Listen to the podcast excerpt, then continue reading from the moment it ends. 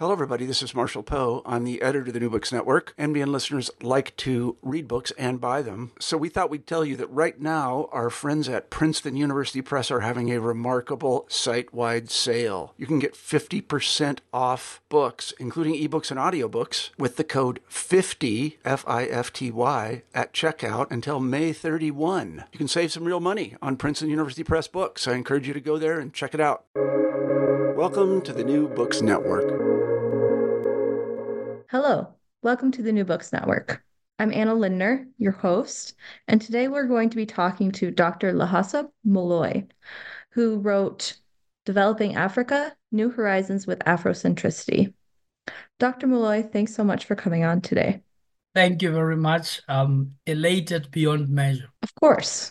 And as a bit of introduction, Dr. Moloi is an Afrocentric scholar grounded in the paradigm of Afrocentricity he is a sen- senior lecturer in the Department of Development Studies at the University of South Africa.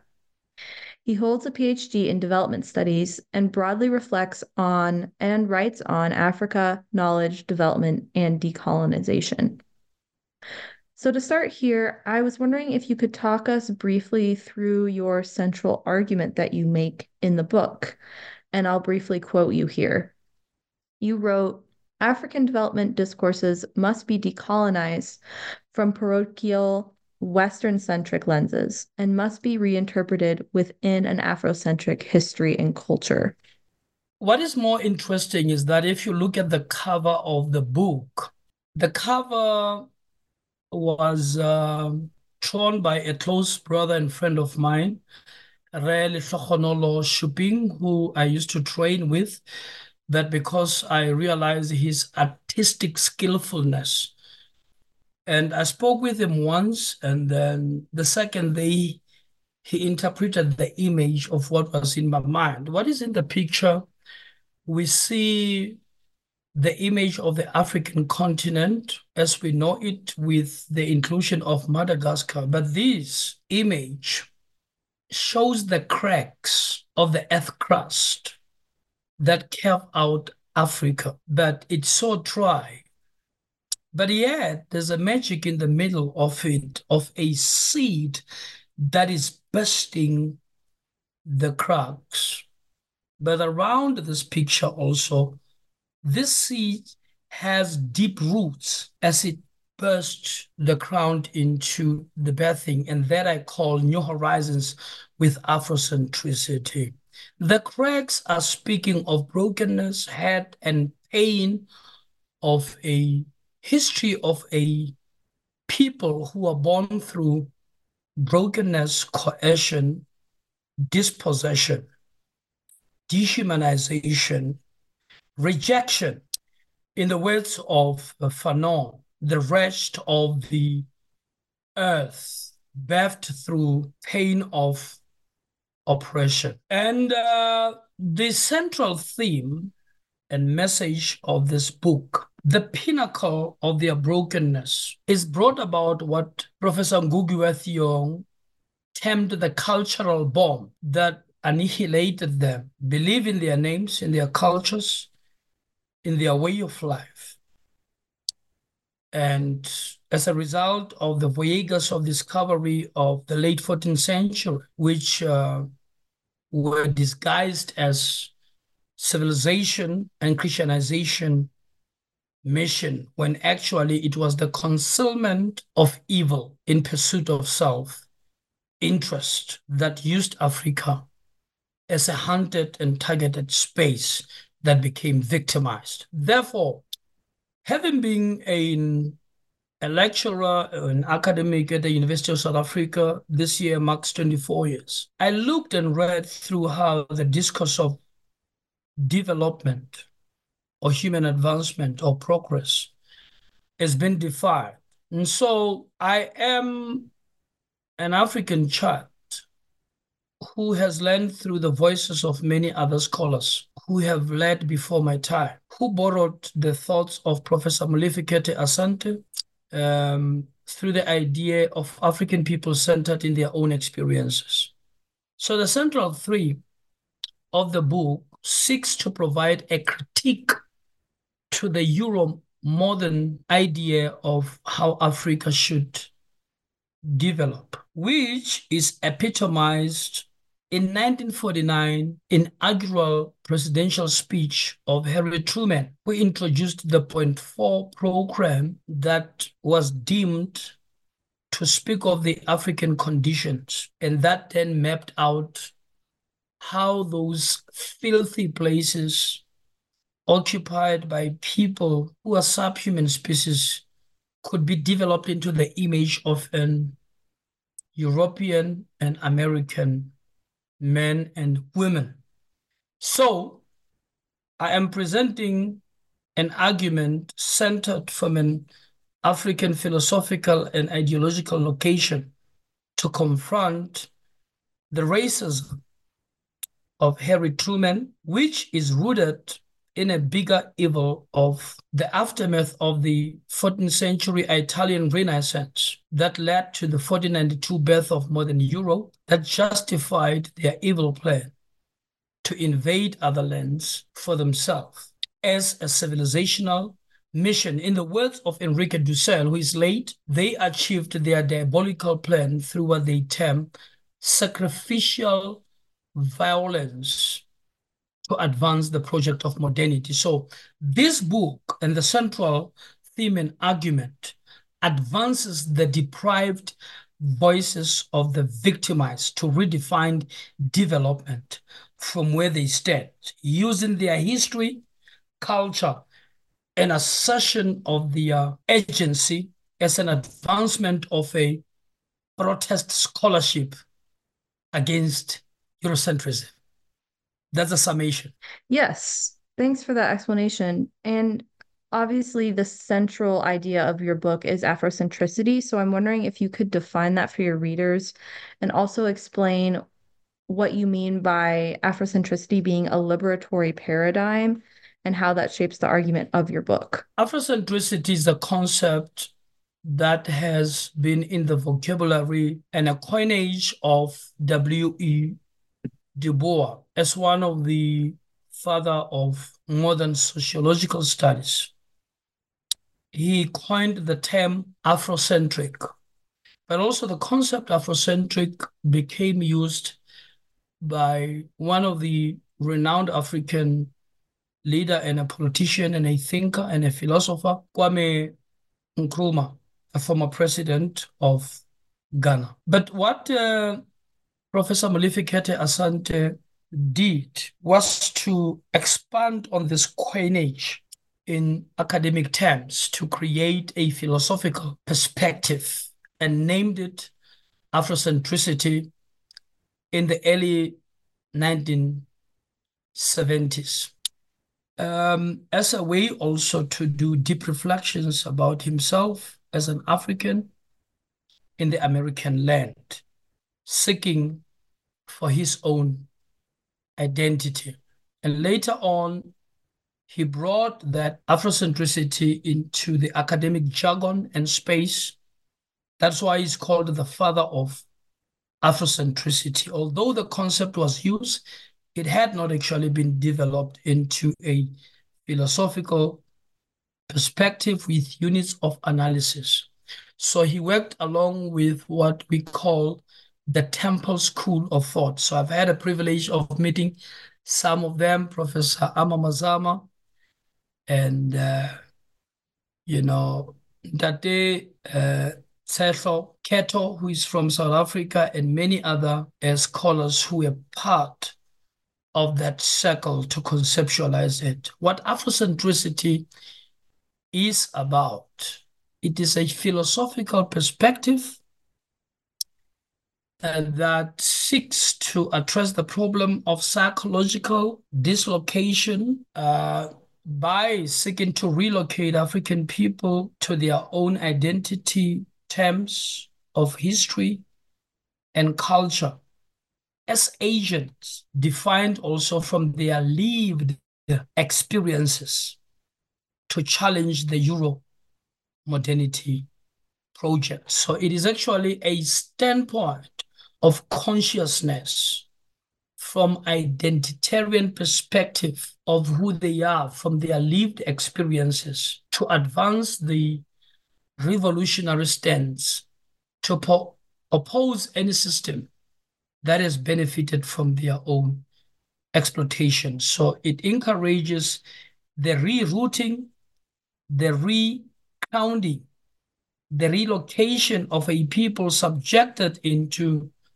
madness as a byproduct of thinking outside of their own terms of reference. So it's a philosophical perspective that says to understand African people, we must firstly locate them within the context of their identity and what has defined them. So that is basically the base from which the Afrocentrists are thinking from. It's a locative perspective that provides situated analysis. In the words of Professor Moyo, what Afrocentricity does is called the interpretative horizon, which speaks to the location of a thinker as they look out to the world, grounded on their knowledges. Yes, I was brought more to the awareness of decoloniality through the works of Professor Ndlovu Sabelo Gatsheni, who is one of the leading African scholars. Weeks ago, I was with him and we were having deep uh, reflections. Decoloniality as a theoretical paradigmatic thought can be seen as a mixed cocktail of theoretical positions, movements, and ideas that seeks to oppose the global north as the epicenter that has colonized what they created as a global south. The conglomerate of the global south would constitute Latin Americans, who were the first to be colonized after Spain is the first modern state, extended its rule. And um, from there, they moved to Asia. And then, after perfecting all the uh, diabolical plans of killing others to take over, they took over Africa. So decoloniality is not one theory. It's a multiplicity of theory, and it seeks to allow a conversation between those who have been the victims of the Euro modernity project. And that is a very noble position. And uh, I normally say I am an Afrocentric decolonial scholar grounded in Afrocentricity because the concept D linked to colonization, D is a repellent prefix that says no colonization, but from which identitarian perspective am I approaching the table of conversation among all those who have been victimized? I am not speaking as a Latin American. And I'm not speaking as an Asian, but I'm speaking as an African. Now, the locus of enunciation in decoloniality is the birth of modern Europe in 1492. But um, I don't have a problem with that. Decoloniality, as far as this work is concerned, through walking a journey with my supervisor, Professor Sabel, gave me the tools for the critique of modern European idea, unmasking its birth, where it comes from, and how it came about. Its locus of initiation it's 1492 and the world after, and the colonial matrices of power that structures, and it also introduces the concept of coloniality that shows how, in the aftermath of a direct invasion the program still continued, but I'll come back to that. Now, with Afrocentricity, and I prefer to say Afrocentricity and decoloniality because the locus of initiation of Afrocentricity, it's not the birth of modern Europe. The birth of modern Europe is but a middle passage. It's like as if the train is moving and then you catch the story halfway by jumping into the train. Afrocentricity traces the genealogy of the interpretation of African people in the context of the birth of human civilization. So it argues that Africa was not only invaded by the recent arrival in the past 500 years, which are Europeans. Africa also in 6th, 52 BC or 7th century, it became invaded by the Arabs also. We go much more further in 30 BC. Africa became invaded by the Romans, the invasion of Carthage. But we go much more further and say Africa in 332 became invaded by Alexander, so called the Great. If I'm not wrong, it must have been in the 26th dynasty, where they pushed out the Persians to take control to create the Ptolemy, which became symbolic of the Greek conquest. Now, what Afrocentricity does, it goes into the south of the Nile Valley, not the global south created by modernity, but the south of the Nile Valley as the birth of human civilization that speaks of the story of the Kemetic Badarians as the first villagers 6,000 years BC. Later on, it talks about the story of the Kushites, the story of the Nubians, the story of the pharaohs, who are the builders of the pyramids of Giza, and that whole area. And it tells of the story of early human civilization in the aftermath of the Homo sapiens. And so, in terms of its mapping of its historiography, it's not dealing with racist ideologies that are based on white supremacy, but it's going to the core of the questions of the human. And it deals with discourses of what that early civilization has brought to us that became invaded and the artifacts that also includes the Rosetta Stones became stolen. It introduced some of the first human philosophers, such as Imhotep, who stood before the face of the earth as a knowledgeable servant of the people, the physician, the scientist, the mathematicians, the philosopher. So, what it then does, Afrocentricity, it disrupts transhistoricism. Transhistoricism is when you use the modern world of racism and trying to look to the past with that eye to only reproduce as though things have always been the way they were. So the idea of the blackness of the pharaohs is not so much about the colorist discourse born of racist discourses. Blackness as a color then was not a symbol of shame, and people have always traded from the different walks of life until the beginning of the 15th century. So, what Afrocentricity does it's not entrapping itself within the Euro modernity discourse. And this is where some of my arguments then with the decolonialists have been if you start with the birth of modern Europe, you're already entrapping your own argument because you cannot step out of that paradigm. You are actually inaugurating the very illogic of a system itself. So Afrocentricity is stepping out of Europe, stepping out of Arab, stepping out of the Roman, stepping out of the Greeks, and is giving the story of human civilization. Yeah, thanks for that overview. Um, I'm a historian, so I always like when we're tracing the historical antecedents of arguments. I think that's really important.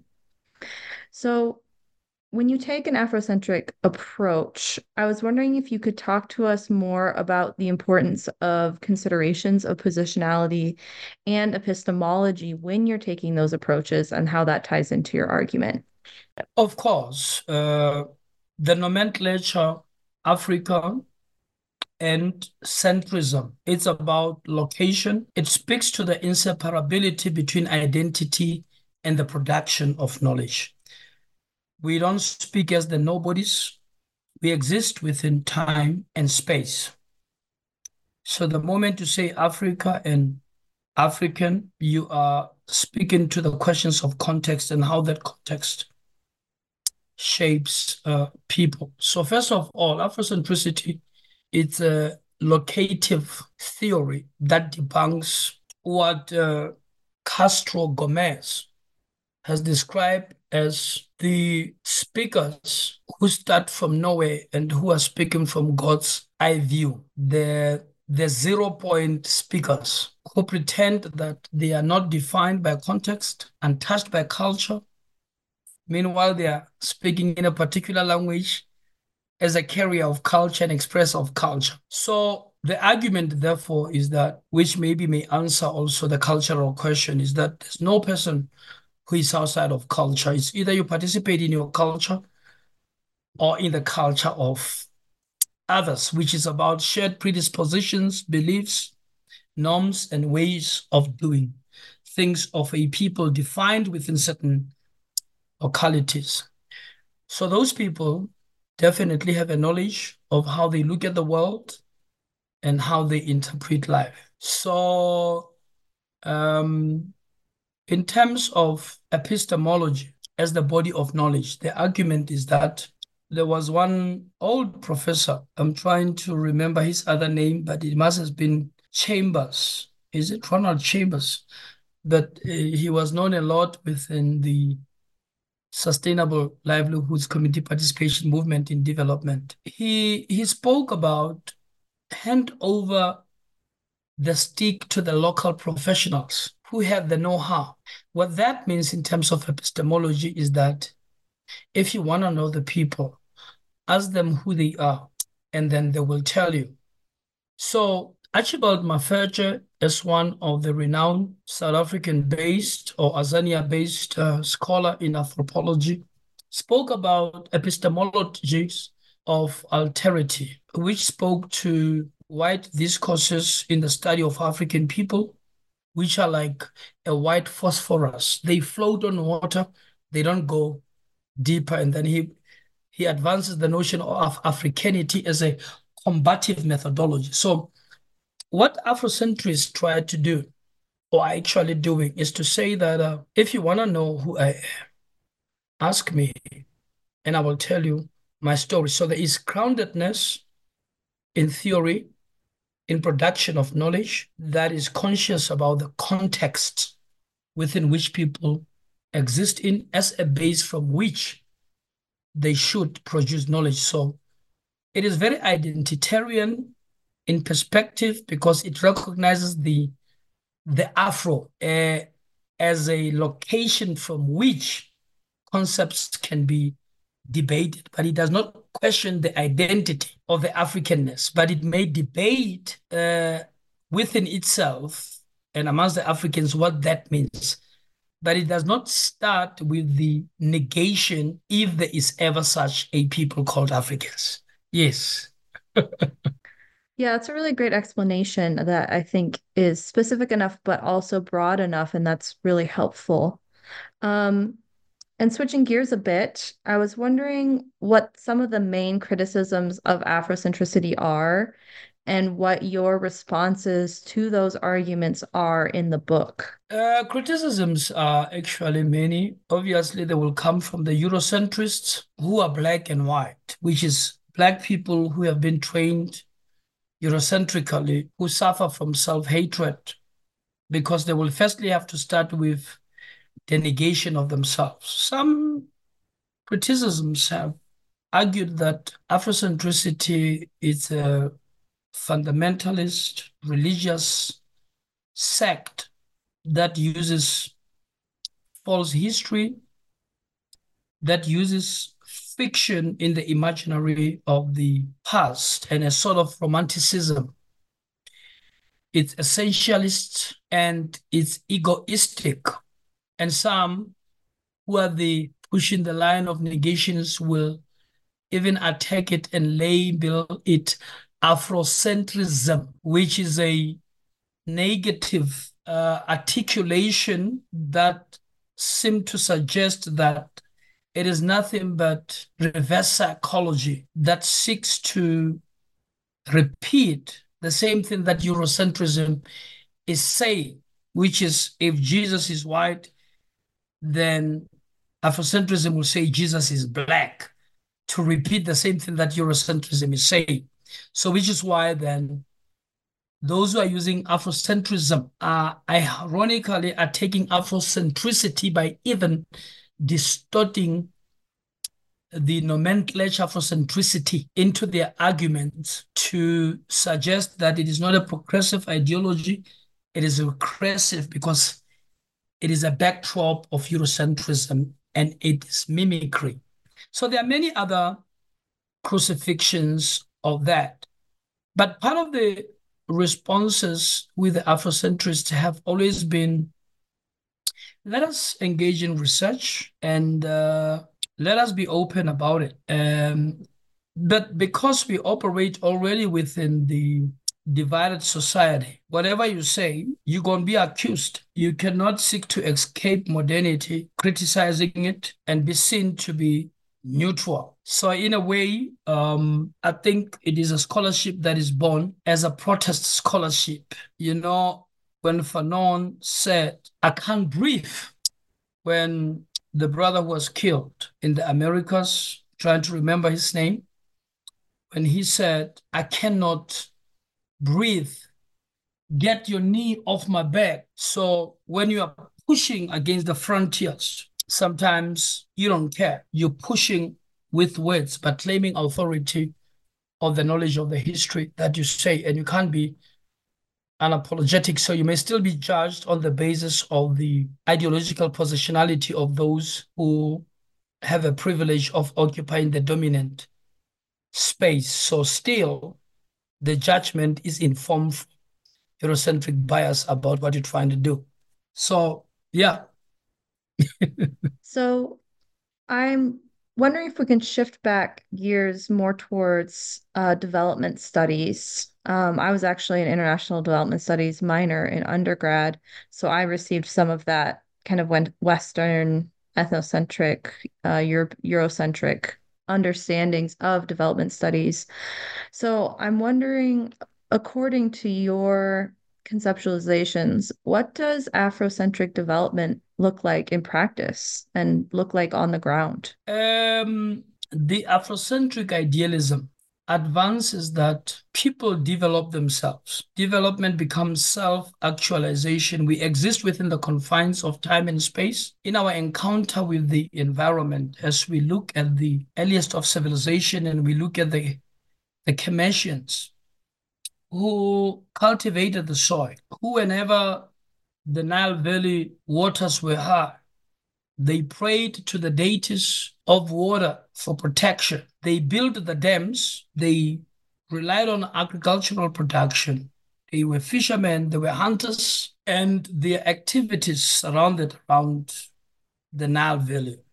So, what I'm saying is that number one, the concept development, first of all, used Eurocentrically, is a concealment of evil born through thuggery. African development did not start in 1950s in the aftermath of Second World War. People have always been walking the earth, mining some of the earliest 45,000 years ago. Mines are found here in south of Africa, in Mpumalanga, where people started mining gold. And uh, we also learn about how many years back African women could mathematically count their menstrual cycle by, you know, one of the artifacts we they have, such as Lebombo bones, which shows how they calculated time for their cycles. So people within their own context have a way of developing and advancing themselves to reach their own levels of civilization. So, what Afrocentricity is arguing is that people must be understood within their own context. That context sharpen their skills, the food they eat, how they get it, and how they make it. Nature provides everything that they need. So, the notion of development as a straight-jacketed program from another nation to the other creates a little bit of a, a problem because it deculturalizes people, it makes them dependent beneficiaries, and it takes away their creativity. So I have premised my theorization of the ideal of the Afrocentric development on the grounds that it must be based on the Afrocentric idea of history of how a people have always survived by themselves.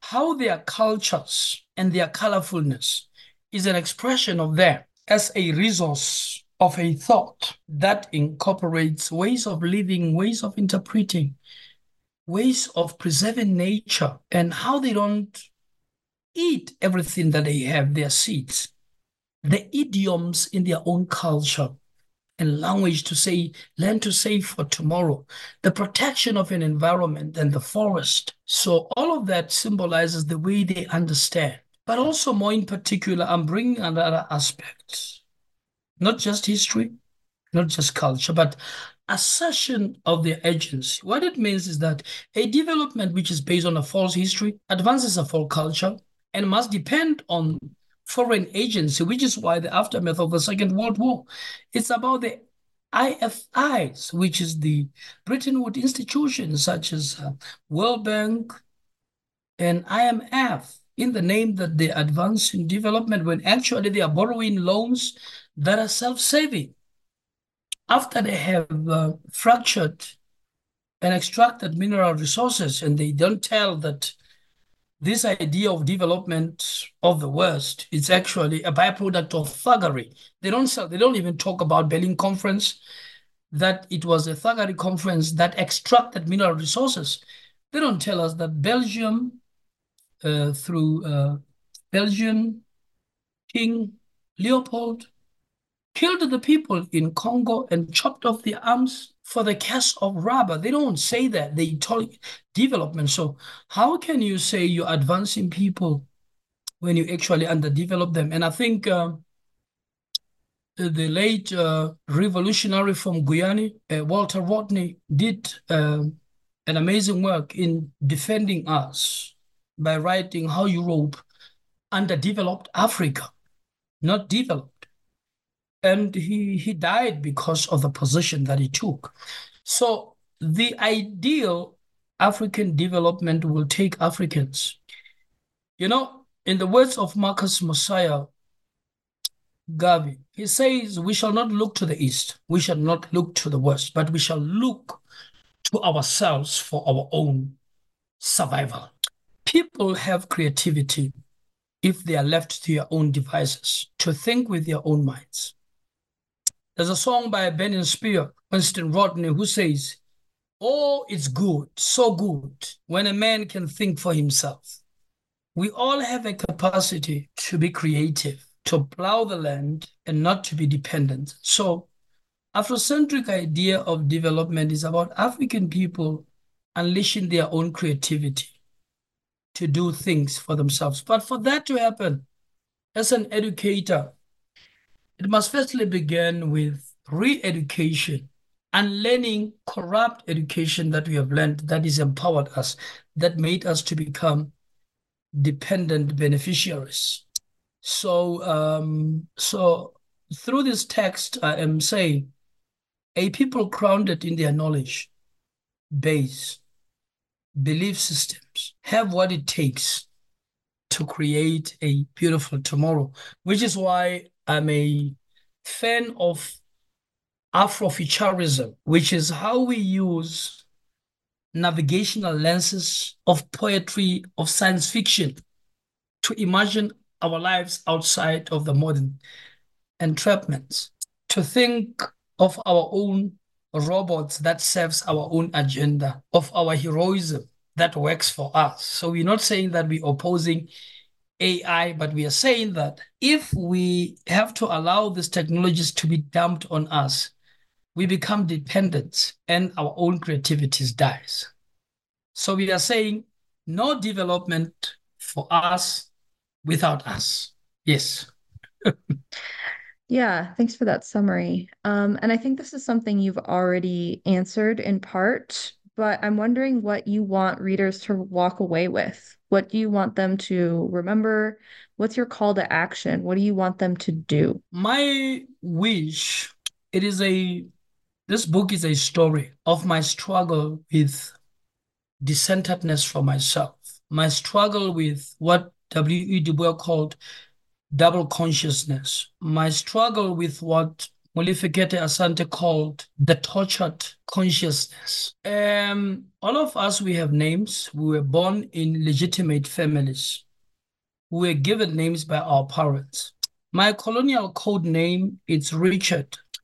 And this Richard comes as a second layer of a foundation of a renaming what has already been renamed. So my act of reclaiming myself is that there was nothing wrong with the names that my parents gave me, other than I became abused and engrafted into the name which is not mine. And Professor Molefi Kete Asante schooled me in that journey about the power of name and naming. And um, this book is a story of life and renewal.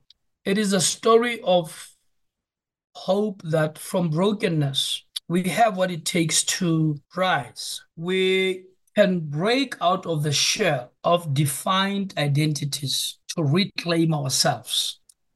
Uh, through the little acts of reflections of how we got here, seeking to find the navigational tools, we have an ability by posing and asking the questions.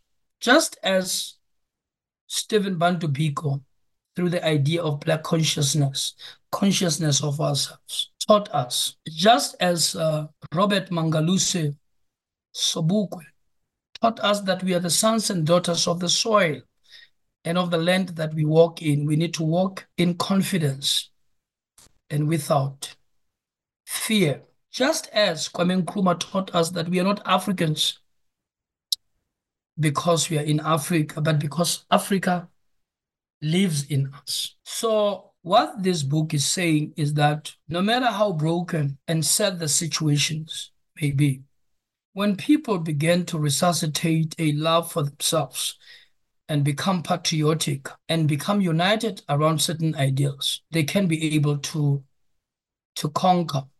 Professor Maulana Karenga, through the career, the idea of Kawaida, teaches us that if we lose the minds of our people, we have lost the political battle.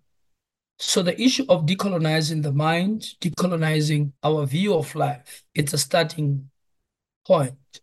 It is Kwasi Wiredu who said, Africa, know thyself. At the moment, we are a bleeding body that participates in cultures we don't know, in languages we don't know. And we are a people who are subjected to various kinds of addictions that manages our ability to awaken from slumber. So the journey back home, you know, I'm reminded of the great Roman god man, the man standing as a god at the entrance of the Roman Empire, Horatius of Crace, who asked the question, how can a man die better? And those words were also taken by Robert Mangaliso Sobukwe. When a man is ready to speak the truth, his truth, the truth about his life, then he can rest in peace.